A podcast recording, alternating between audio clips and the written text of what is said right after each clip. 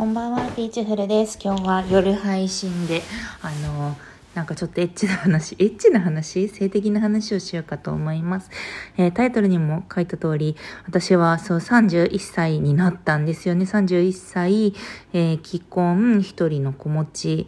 である私として、こう、性欲の現在地、あの、パートナーシップとしての性交渉について、これはね、あの、高尚な言葉を使ってみたけど、セックスレス、セックスフルについて喋っていこうかと思います。ね、もうね、あのー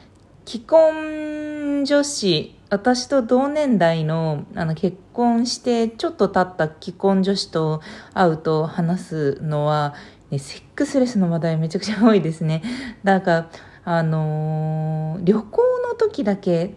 するとか、もうしないと決めているとか、あの、様々、結構ね、なんかフルっていう人はね、あんまり見かけない。まあ、照れくさくて言わないのかなっていうのもあるけど、そうなくないですね。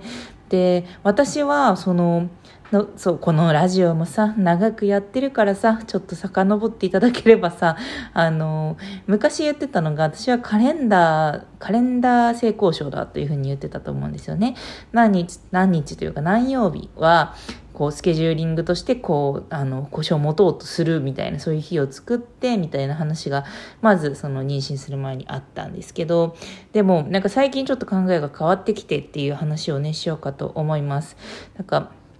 そもそもなぜ私がこう定期的にこう性交渉をパートナーと持ちたいって思ってたかっていうとまあなんか、うん、そうねパートナーとっていうか、まあ、これまでこう交際してきた男性とかあのーとっていうふうになんか交際してきたしてきててもしてきてなくてもってとこですけどまあなんかそういう欲求を持っていたかっていうともう単純に若さによる性欲の旺盛さみたいなのが多分あって。であと必要だと承認されたような気持ちになるみたいなまあなんかそういうのがあってなんか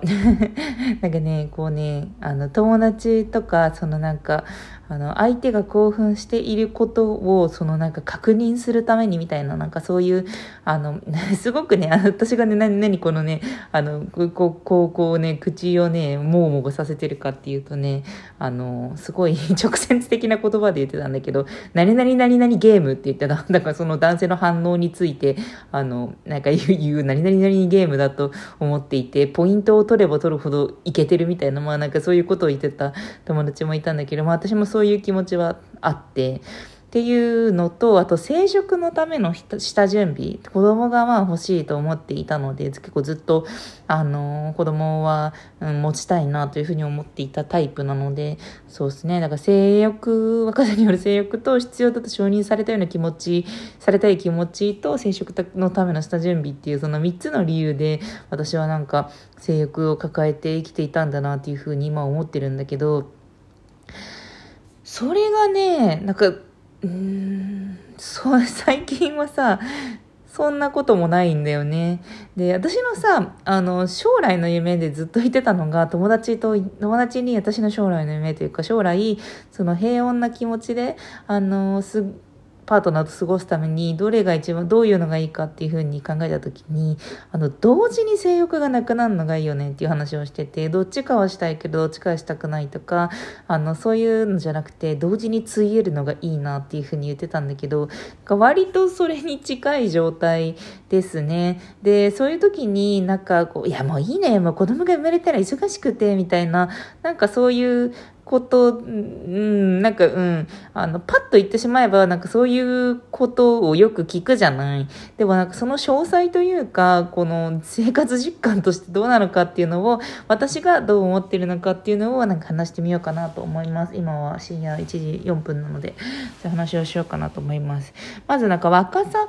まあでもこの性欲のマックス値って、なんかよ、ね、女の人は40とか後半に来るみたいな話もあるけどね、どうなんだろうね。でも私はなんかマックスは全然なんか20歳前後とかだった気がするけど、うん、っていうのでまあそこの若さは失っていて、で、必要だと承認されたい気持ち、これに関してはね、もうね、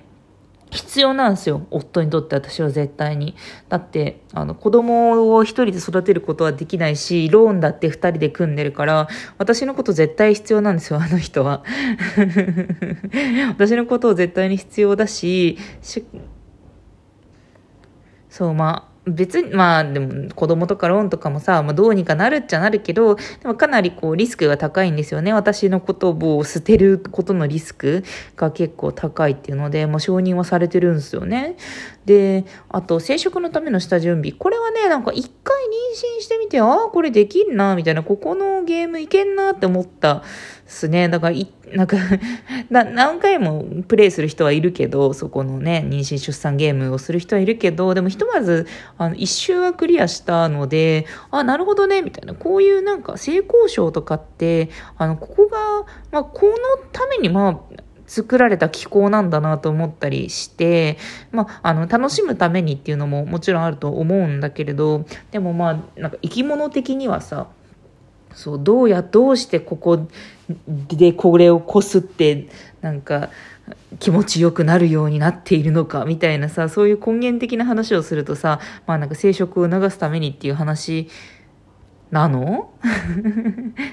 なのかな？まあそういうの、そうなんかまあ、うん、別にね、あの男女のみがそういう性性行為をするわけじゃないけれども、まあひとまずその妊娠っていうのは一つのゴール的なところではある。いやでもね、最高絶頂、最高絶頂がつまりゴールっていうこともあるかもしれないけど、まあ私はまあ妊娠、出産、てか子供を育てることをしたいなというふうに思ってたので、まあ一旦それはまあ達成されてるよね。ああ、なるほど、これかって思ったっていうのがあります。なので、なんかそのさっき、最初に言ったなんか性欲承認、なんか生殖っていうのが、あの、割とこう満たされていて、で、かつ、そのなんか生殖っていうのも別に、生殖のための下準備って言って言ってたのは、なんかレスになっていたら、そしたらこう、いざ、あの、生殖していこうという時に、あの、潤滑に行けないんじゃないかみたいな、そうなんか、週に何回とかさ、うち、うちはかなりこう、なん、なんていうか、あの、体温を測ってみたいなさ、そういうのを初っ端からやってたので、そういうスケジュールをこなしていく上で、やっぱりなんか、あの、習慣がつかん、ついてないときついんじゃないかなって思ってたところもあって、みたいな、うん、なんかその年によってパラメーターはそれぞれ違うけど、それが絡み合って、あの、性欲っていうのを形作ってたんじゃないかなというか、性欲っていうか、まあ、あの、パートナーと性交渉を保ちたいの性交渉をねするものじゃなくて保つものになってくるんですよね。そのあのね、うん、特定の相手がいなくってとかなんかそういう感じでこう Tinder とかで人と出会う時ってさあのするものじゃないですかでもこう固定のパートナーがいると保つものになるんですよねペースとかを。ってなった時に割とこうあ保くてもって思ってきたんですよね。で、もし第2子で、そのなんか生殖のための下準備として、いや、なんか習慣をつけておきたいみたいなのってさ、まあ今、現在の私にも、まあ、そこはちょっとなんか力としてはあるかもしれないと思うじゃないですか。私はね、あの、第2子はね、一切考えてなかった派なんですけど、でも第1子産んでみて、いや、これ1人も2人も私的には変わらん気もする。まあ死ぬかもしれんけど出産ぐらいの気持ちで第2子ペンディング組なんですけど、そう、あのね、あの、妊娠はクソだという思いはね、もうね、脳裏に焼き付いて絶対に忘れないんですけど、そう、まあ、生殖のための下準備というのはあるけど、でも別になんか、こう、性交渉によって、なんか、子供を芽生させなくてもいいなっていうのもあって、例えばさ、もうアマゾンとかでももう買えるんですよ、スポイトみたいなやつ。あの、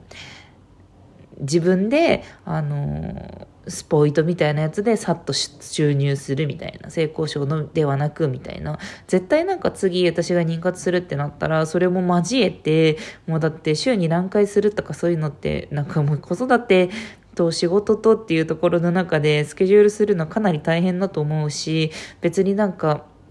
うんそこをあの満たさないと嫌だな、みたいな気持ちも全然ないので、うん、だからそうなんですよね。だから今ちょっと最近、なぎというか、うん、まあいいかなって 思ってるね。うん。あの、私ね、RPG とか2回やらないタイプなんですよ。本もあんまり読み返さないタイプなんですよね。だから、あんまりこう、うん、1回こう、踏破した道に未練がなくって、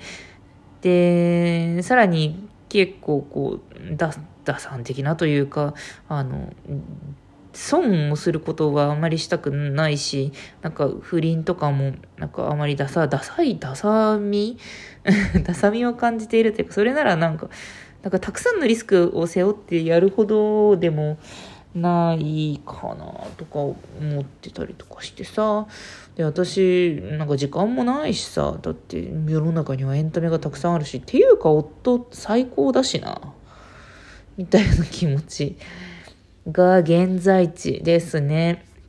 皆さん性欲の具合はどうですか？私これなんか性欲の具合はどうですか？配信前もしたね。ね。で、その時私はあれだね、あの、そのさっき言った3つの中で、どっちかっていうと生殖のための下準備みたいな気持ちでペースを保ちて、保ちていきたいみたいな話もしてたような気がしますね。なんか思ったより、そう、でも私はね、そう、もうちょっとね、エッチなコンテンツとかね、ちゃんと見ていかなきゃいけないなと思ったりするんだけど、この義務感を感じてる時点で違うんだよな。なんか TL のさ、なんか作品とか、なんかさ、漫画とかすごい売り上げをさ、誇ってるわけじゃないですか。なんかそういうのに課金してさ、和売りのやつとかいっぱい読んだりとかさ、ファンザとかさ、うん、に課金したりとかさ、しなきゃいけないのかなとか、